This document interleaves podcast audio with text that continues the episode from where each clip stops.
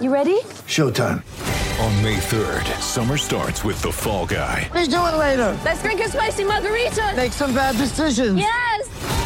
Audiences are falling in love with the most entertaining film of the year. Fall guy. Fall guy. Fall guy. That's what the poster said. See Ryan Gosling and Emily Blunt in the movie critics say exists to make you happy. Trying to make it out? Nope. Because I don't either. It's not what I'm into right now. What are you into? Talking. Yeah. The Fall Guy. Only in theaters May 3rd. Rated PG-13. I have a friend who years ago, I remember her saying that when she was 45, she felt like wallpaper. She was an observer in life. And I don't know about you, but that is not the way I want to feel about my life. So the act of, you know, setting a goal and a physical goal, which you have control over and which you can measure, celebrates our being, you know, active agents in our lives. And that's what motivates me. I never want to be wallpaper. Whoops, that strides forward. Forward. Hello and welcome.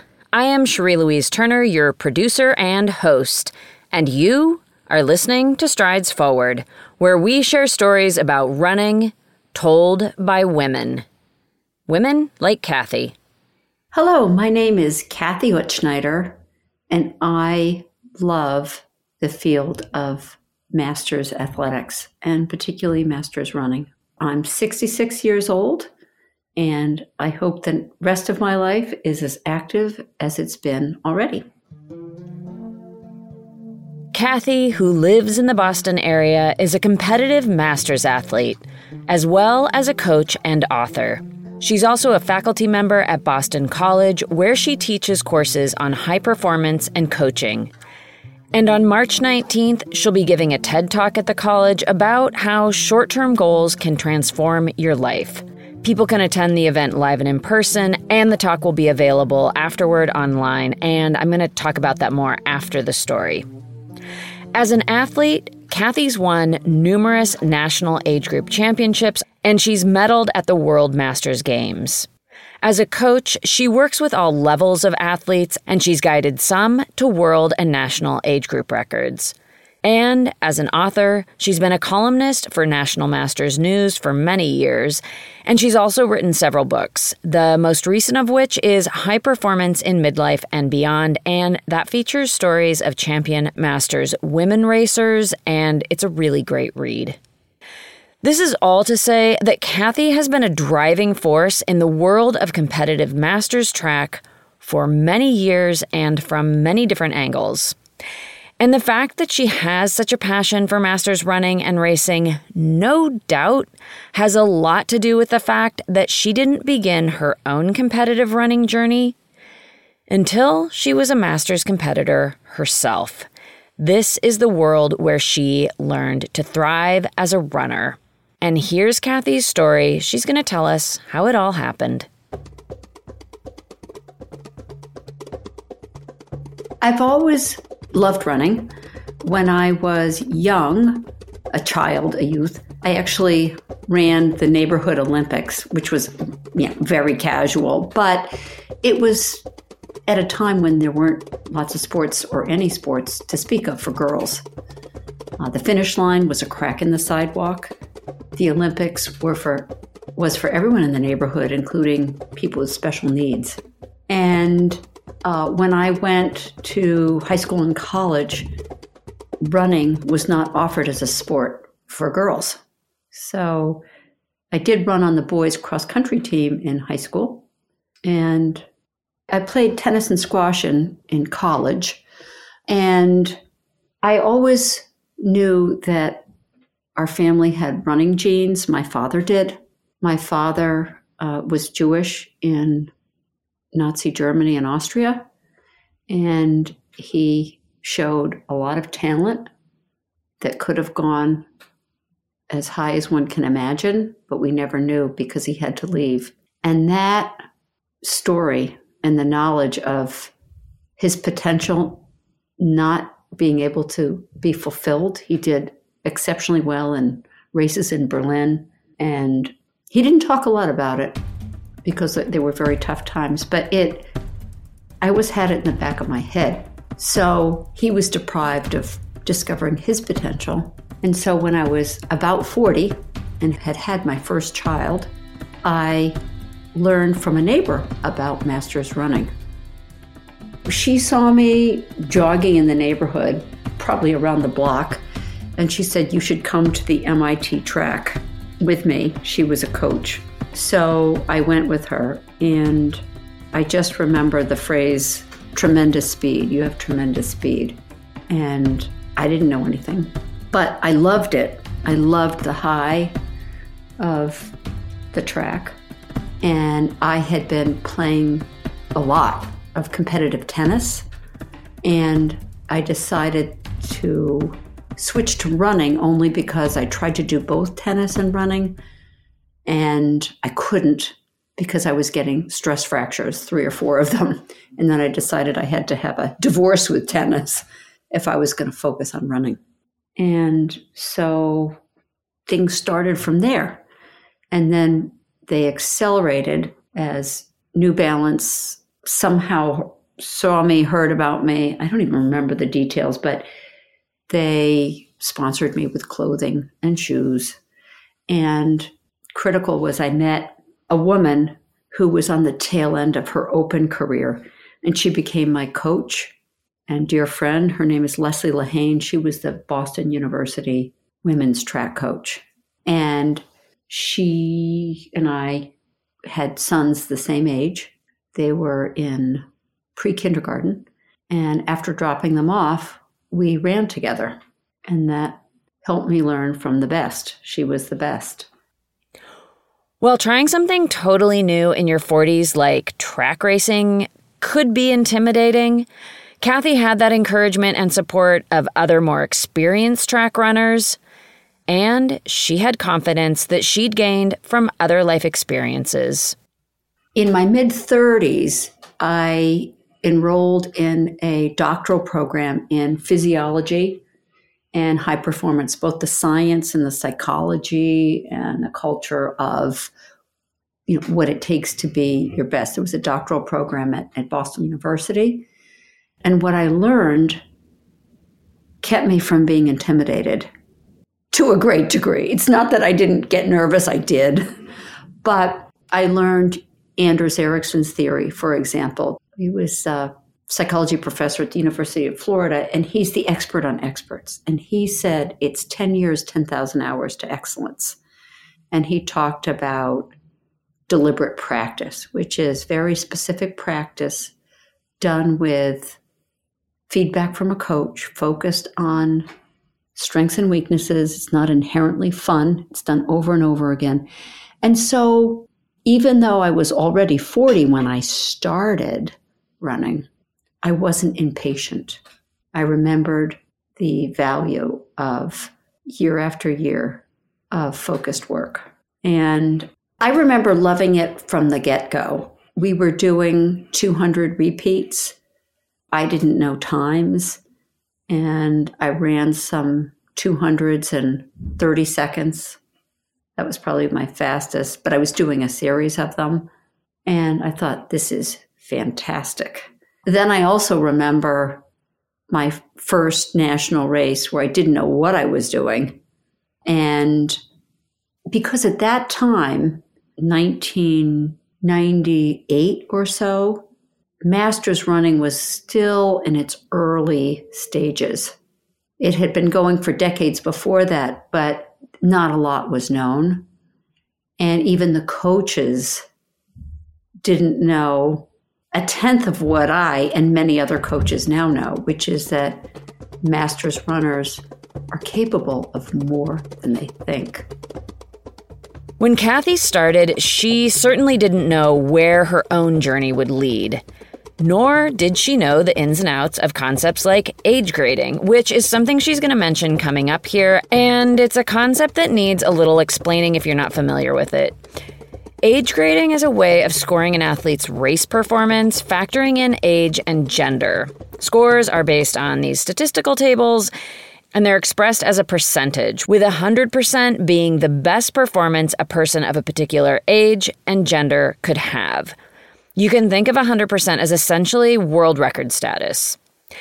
The intent here is to be able to level the playing field across all runners and also so that runners can rank themselves against others like them.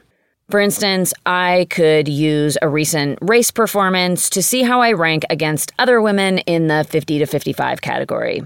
And so the ranking works something like this we have that 100%, that's the best anybody could do.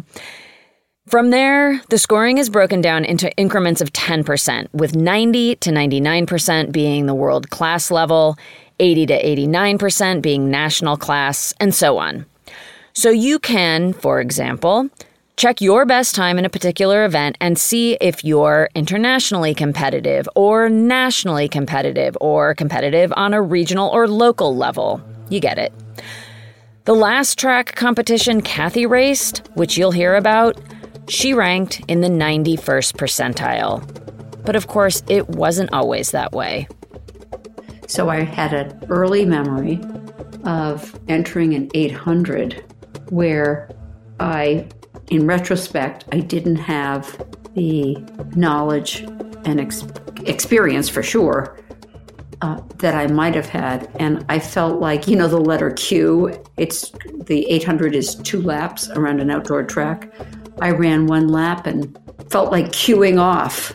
I just hit the wall, just 800, half mile. And I felt like I got to drop out now. And I didn't. But I got so much faster over the decades, age grading, according to age grading, and also in absolute times.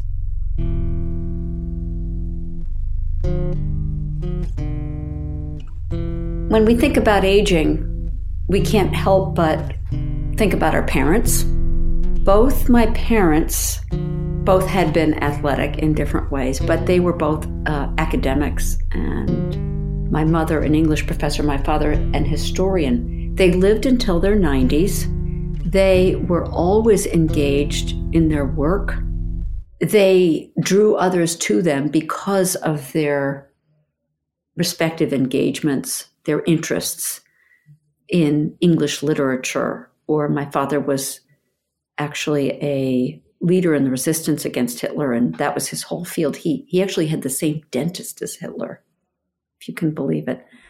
Uh, but at any rate, so they were role models, and other than that, I've had the I've been blessed to to know in the course of just living uh, many women older than I, older runners than I, who are outstanding athletes and have never stopped. And women inspire each other. There are many different, first of all, the, we back to role models. They're different ages. It's wonderful to run with women of different ages, women who have different perspectives on what they w- want out of running. I, I'm inspired by women I compete with who are faster and slower I'm inspired by their stories because so many so many roads lead to running, right? And they're all examples in their own way of courage. Courage to get out on a dark night, cold weather, an early Saturday morning in cold weather or on hot days. And they're standing up, they're running for themselves and they're fitting it in, balancing all kinds of other responsibilities and going for it. So it's it says we can. We can at any age. And the other thing that motivated me is not just the people I knew personally, but the people who were subjects of my doctoral dissertation at Boston University where I compared 50 women who started running after they were uh, there were 103 national and world class masters runners. They were all women. 50 of them started running in when they were young. 53 started running after 30. And I was comparing their performances when they were all older than 40. And those late starters, I call them, after five to seven years, could be as good, natural talent being a factor, an ingredient, but they could be as good as those who started in their teens and were, you know, Olympic trials material, even. And that was inspirational. And then I'm always reading articles about people who have astounded everyone by redefining aging just by their athletic accomplishments. Kathy is certainly among those who is redefining aging through outstanding athletic achievements. But doing well in races isn't the only aim that Kathy has. She has a broader motivation for being a part of this world of competitive masters running. I was worked in at one point in investment banking decades ago. It wasn't for me, but at any rate, I was there. And there was a, they had people who did Xeroxing at the time. This little lady came up to me and she said, Kathy, I want to tell you something. And I said, What? You know, she was a widow, she lived alone. And she said, Do you know when I am walking around the neighborhood and I ask people what they're doing, they want nothing to do with me. But when I focus on tending my garden and I'm outside planting my tomatoes and my basil and lettuce, people stop by all the time and they say, What are you doing? So when we're engaged in our own passions and interests, we draw others to us. We build community, and sharing and community are ultimately what competition can bring us closer to. Competition itself is not the end, it's community with others, it's confidence from knowing we did our best.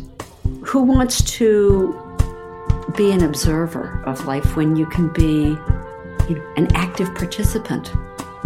It goes back to the secretary who said that people want to know what she's up to when she's busy doing things as opposed to standing by watching others and asking them what they're doing. Not that I'm not interested or she's not interested in other people, we are.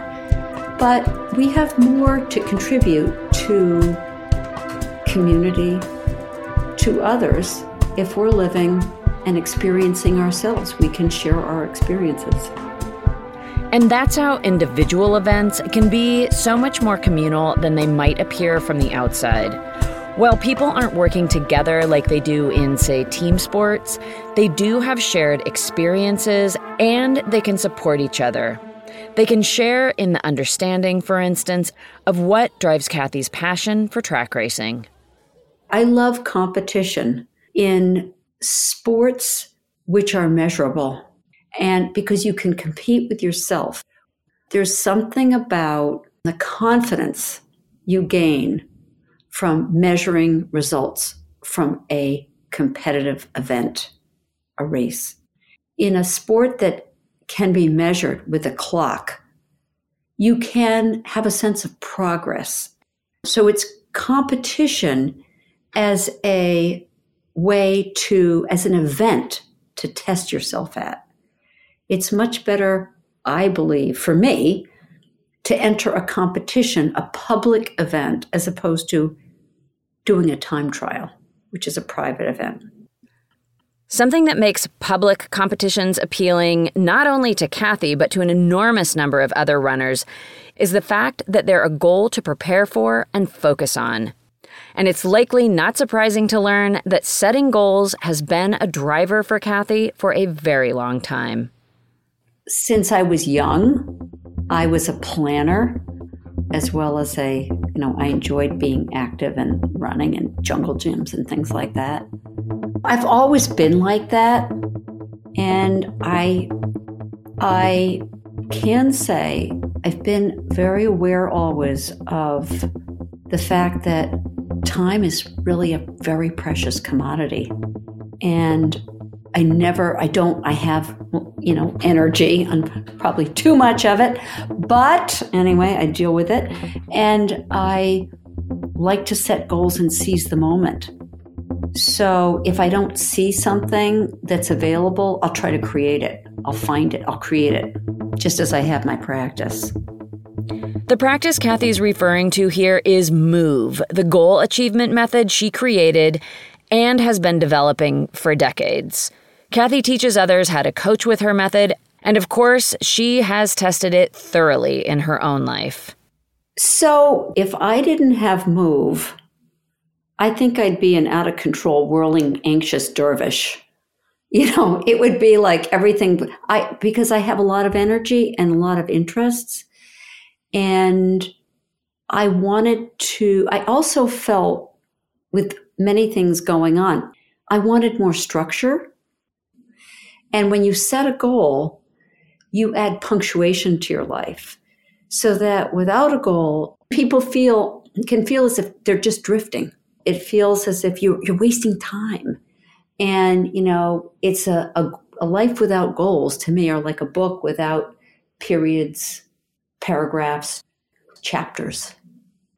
And I wanted to have life full of a feeling of fulfillment, but also of calm and I'd be the type of person, if I didn't have move, I would be jumping from one thing to the next. I'd be like wacko and all over the place. And move is a goal achievement method. It stands for the M is motivate, the O is organize, the V is visualize, and the E is excel. It's, it's a method that both motivates people and creates, and me, and creates calm. And it's an, it's an analytical process or it's a process that has clear parts to it based on all my my dissertation i focused on studies of excellence and goal achievement the goal setting method move divides goal achievement into preparing for goals first so it's preparing for goals and then setting goals and then managing goals which involves overcoming obstacles and anticipating setbacks and adjusting goals. And finally, in reviewing short term goal achievement. It's all based on the fact that short term successive goals lead to long term goal achievement. This goal achievement framework is also what Kathy uses to coach her own clients. Many of the people I coach I mean, they're all different kinds of people from sheer beginners and people who are not competitive, which is great. They want to get faster, they want to feel more confidence, they want a concrete achievement. So they're recreational, and then I have very competitive people. People are different. I believe that a really good coach listens and pulls out the motivation of the athlete. People are motivated very differently, and that's one of the most interesting parts of being a coach because I'm not just a running coach. I am that, but it's within, it's the mindset and the motivation and the life circumstances. If you can get all those aligned and help someone understand what they really want, and that can take time, then that person is going to operate on full cylinders. And I'm happy we have this community now of coaches because as a coach, you can get caught in your silo and be separated from others, and we learn from each other. It all comes back to community and helping others be their best. Helping people to be their best. This is a key focus for Kathy. It's at the core of her move method, and it's what she continually goes after for herself. As someone who has been and continues to redefine what aging can look like, Kathy has been and continues to be very open to what the future can bring. Anything is possible. It just, you know, number one, you know, we, we need our health. We, you need your body, you know, no injuries and, and um, or avoiding minimizing injuries. Uh, but you don't know what's possible. I remember once I stopped tennis, I focused on running and strength training to support that. And then when I was 58, I joined the club of all the people who have problems with their knees. And I thought, me, knee problems? Well, yes, me, knee problems. So I started swimming, and there was a coach at Boston College who was a master's swim world record holder. She was terrific. And uh, one student of mine at Boston College, uh, triathlete, who was the first American fi- finisher at the 2016 Olympic Games, Joe Maloy, he coached me, uh, gave me workouts for swimming also. And I just started doing lots and lots of intervals. I loved the discipline and the workouts. Uh, I loved being coached and I loved setting goals and taxing myself. So I decided, and then all of a sudden, after being told I could never run again at 58, I was, I found myself able to run, and I, I couldn't, I wasn't, didn't have the courage. Having been told by doctors I couldn't run, I didn't have the courage to do intervals, so I just ran easy. And then I said to my husband, Rob, well, look, if I am working so hard on swim, swimming in intervals and going by myself to the pool, and I thought, okay, I'm going to, there's something called aquathlon. I didn't want to bike because I, I'm afraid of biking around Boston. And anytime I think of trying to bike fast, fast outside, all I want, I think of, you know, holding on to the brakes. So at any rate, I entered the National Aquathlon Championships and the age group championships, of course. And I did a terrific swim, and then I started running, and uh, you know the wheels came back, and I finished second the first time I entered, and I won the nationals the next year. And so swimming gave me kind of a new lease on life, and then I, I went to the World Championships in Canada, and um, I got the bronze medal. So I felt like you know, all that swimming. And it was wild that day. I mean, the swimming section of that race was absolutely crazy. I mean, huge waves, huge winds. But but anyway, I ended up doing just fine. And it was a great experience. And it was a great experience in hindsight also thinking about how doctors said I was done with running.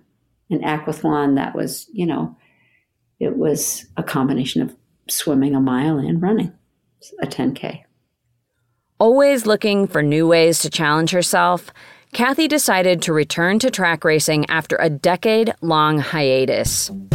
After years of competing in longer events, in 2020, she decided to get after some shorter distance goals, beginning with working on her mile time. The first time I ran it, I was so used to running distance. I was running it like as if I was running a 5K or a five mile race. You know, the intensity of the mile. It, it's another gear. It's a whole different kind of running.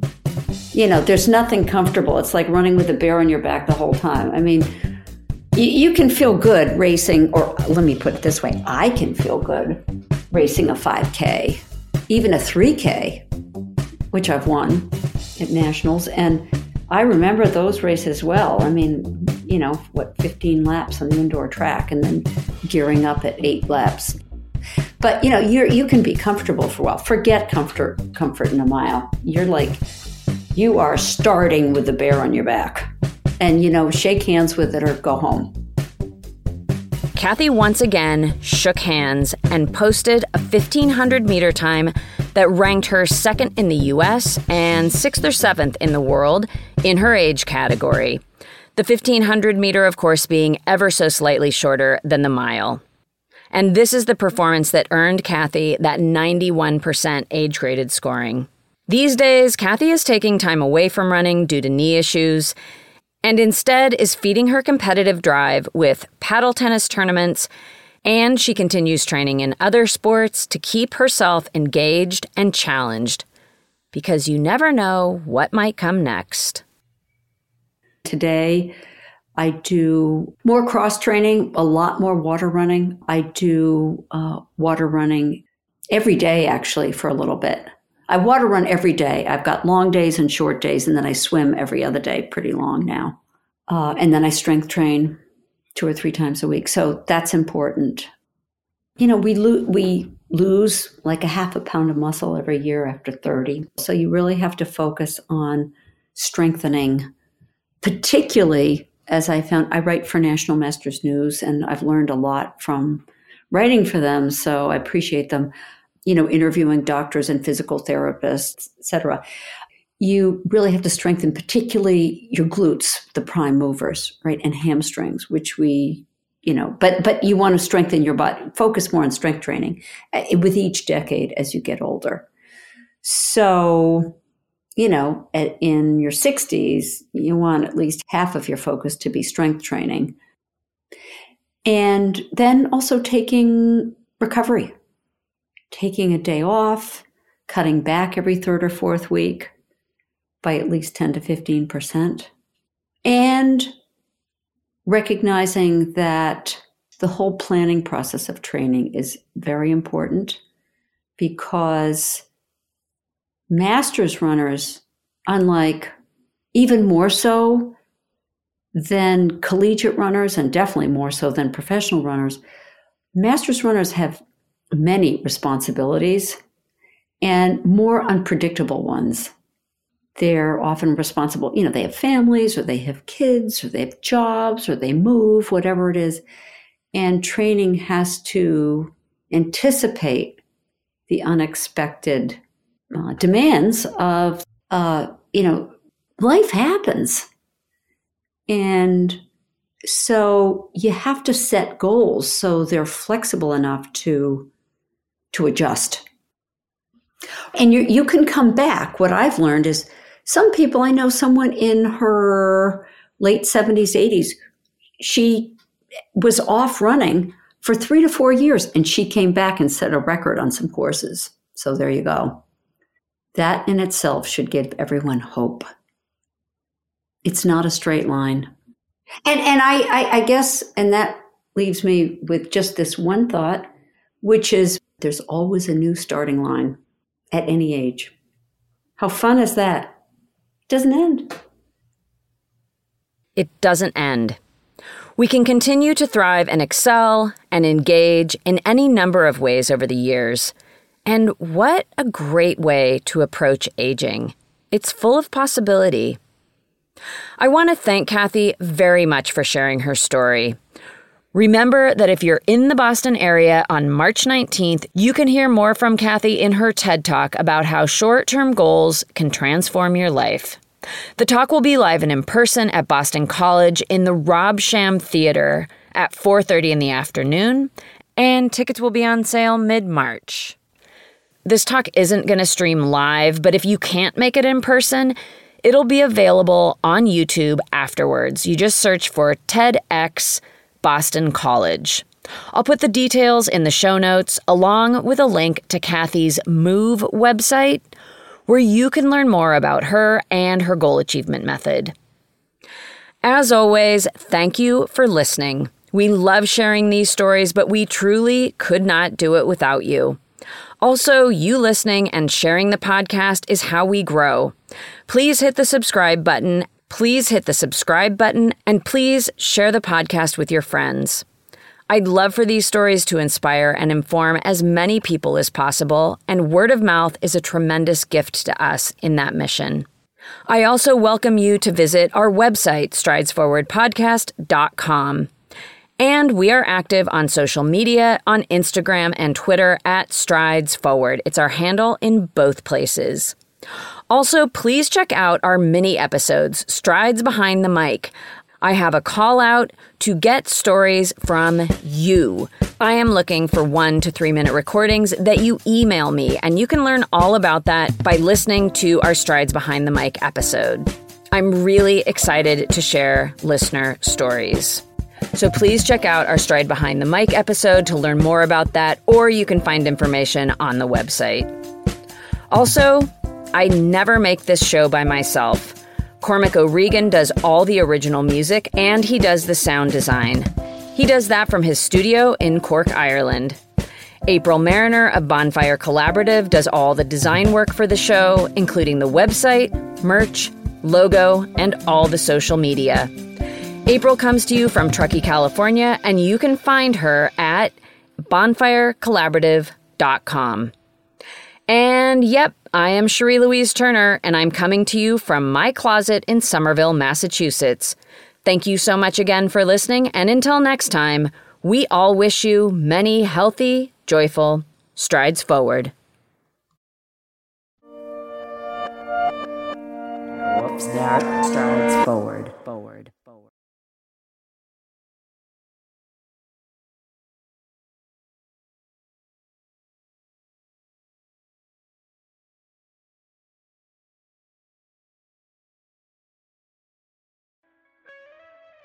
Hear Her Sports is a podcast for everyone who loves stories by and about women striving to improve and make a difference in their lives.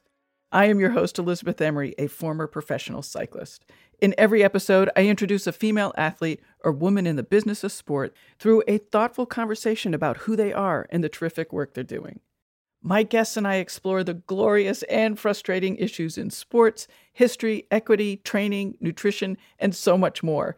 Join us for inspiration, for community, and for love of being a strong athletic woman.